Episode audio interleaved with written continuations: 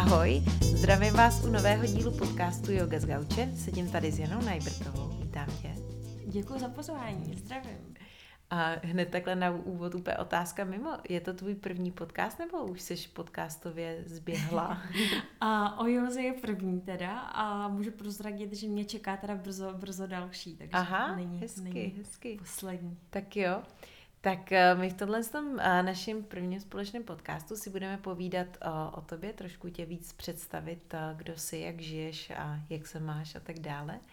Tak, tak já vždycky začnu s lektorama úplně od, od začátku a to je, odkud si, odkud pocházíš a, a tak, tvoje dětství, tak. tvoje kořeny. Jo. Uh, takže já jsem Pražečka, rodila. Uh-huh. A moje dětství bylo takový strašně zvláštní, protože jsem dítě maminky, která dělala vlastně v představenstvu banky. Uh-huh. A tatínka, který byl o 33 let starší než ona, byl vlastně už dávno v důchodu tou dobou, takže byl takovou mojí jako chůvou a takovým průvodcem. A, a zajímavý na tom bylo hlavně to, že jak byl o hodně starší, bylo mu 64, když jsem se narodila, tak nám se vlastně v průběhu mojí puberty vyměnily roli. A, a vlastně z toho, kdo se staral prvně, tak se stal naopak eh, ten, který, o kterého bylo postaráno. Takže mm-hmm. já jsem mhm. vlastně mm-hmm. potom celý Gimpl strávila tím, že jsem za něm dojížděla do domova seniorů mm-hmm. a vlastně jsem s ním prožila ten konec jeho života. Mm-hmm. Ty jo. Takže to uh, velice výrazně ovlivnilo tvoje dospívání. To jako hodně, to jako jo, hodně. Jo. Jinak jako ještě co bylo asi specifický, jak byla maminka na vysoké pozici v bance, tak byla hodně vystresovaná mm-hmm. a cvičila se mnou jogu. Takže já, jsem, já jsem, musím přiznat, že jsem byla strašně zlobivý a hyperaktivní dítě. Já jsem fakt byla šílená. Já jsem měla i snad dvojku schování už v první třídě. A, a úplně ze mě byli jako konsternovaní všichni učitelé a fakt, fakt jsem musela mít prostě denně třeba dva, tři koníčky, jenom aby mě to uklidnilo. Takže jsem chodila na tenis, na plavání, na gymnastiku uh-huh. a na jogu, uh-huh. aby mě to uklidnilo a pamatuju si dneška, mě ta yoga strašně konsternovala, když jsme museli sedět, protože mě na té joze bavilo hlavně dělat stojky a tady ty věci. Uh-huh. A to bylo to jediné, co jsem od toho očekávala a chtěla. Uh-huh. Což se potom teda ještě jednu dobu vrátilo, to si řekneme ale potom. Super. Tak jo, a jakou máš vystudovanou střední školu? Že jsem studovala Gimpl a vlastně po Gimplu, nebo na Gimplu ještě jsem dělala nultý ročník lékařský, na kterou jsem potom pokračovala a kterou jsem potom opustila právě pro svou lásku k joze a lektorování. Uh-huh, A neměnila bych to teďka zpětně, když na to koukám. Často nad tím přemýšlím, protože u nás v rodině mají všichni dva až tři dva až tři uh, tituly z vysoké školy, takže mm-hmm. absolutně vůbec nikdy nebylo ve hře, že bych neměla tu školu a máma to strašně těž, těžce nesla hodně dlouho. Ale, ale neměnila bych to. Samozřejmě teďka teda přemýšlím nad tím, že bych si ještě něco dala, ale už jako ne z toho donucení, ale z toho, že bych uh, chtěla. A něco, co by mě zajímalo, protože mm-hmm. mě to zajímá. Ne z mhm. jiného důvodu. Mm-hmm.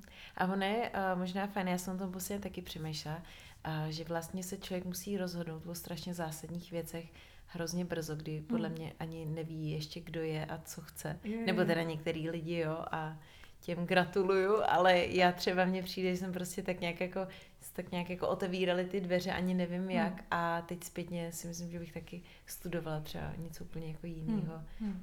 jiným oborem bych se zajímala tak.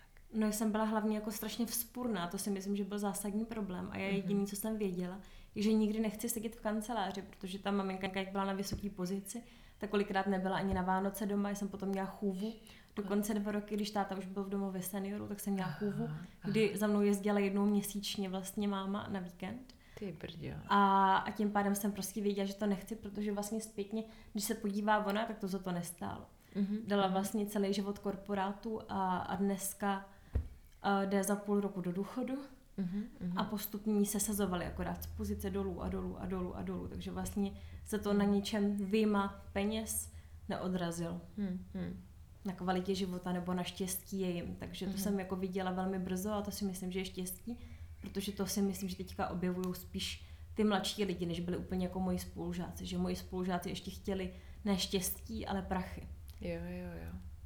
No, eh, prachy asi jo, ale, prachy a pozici. ale pozici a s tou, ono s tou pozicí i nějaké jako uznání hmm. lidí, že si myslím, že to nejsou třeba úplně primárně ty peníze, ale i to, že prostě jsi jako dobrý, že jsi na nějakým vysokým postu, že si tě lidi váží, nebo máš pocit, Aha. že si tě budou vážit víc a, a, a tak. No a jaký máš vlastně teď vztah s mamkou, když jste měli takhle složitý a období no. vlastně od dětství tvýho, od dětství s tebou jo. tolik nebyla? No, takže to bylo samozřejmě strašně zajímavé. No. Mm, jsme tam měli víc problémů, ještě vlastně ona mi potom si přivedla domů takového neselnického přítele, takže jsem měla s ním opravdu jako peklo celou, celou pubertu a to se mi strašně dlouho nemohla odpustit. Mm-hmm. A dneska, dneska si ji chci nastěhovat k nám. Aha. vlastně Budete mít dvojgenerační domek. Dokonce trojgenerační domek. Takže aha. Budeme, mít, budeme mít všechny vlastně starší starší generace u sebe s manželem a máme teda na to obrovský pozemek, aby jsme se nemohli štvát. a možná se stejně štvát budeme, ale každý bude mít prostě svůj dům na velkém pozemku mm-hmm. a mhm. budeme mít u sebe, aby jsme se o sebe mohli starat, aby jsme si to mohli jako společně i tak trošku užít. Takže to bude takový jako zajímavý, hodně challenging. Aha, a myslím, aha. že ta pravá yoga začíná no, až tam. to teda. Hele, a teď jsi zmínila tvýho manžela, jak dlouho jste hmm. spolu, jak dlouho jste manželé? Jo, to byla taky vtipná story, mám vlastně všechny story za strašně takový jako zajímavý. A my jsme se s manželem na, sešli na Badu, Uh-huh. A po pěti týdnech mě požádal o ruku. Což je aplikace, ne? Což je aplikace seznamovací, něco jako Tinder. Aha, aha. A z kolika týdnech si říkala pro Po pěti týdnech mě požádal týdnech. o ruku a aha. po čtyřech měsících už jsme se vzali.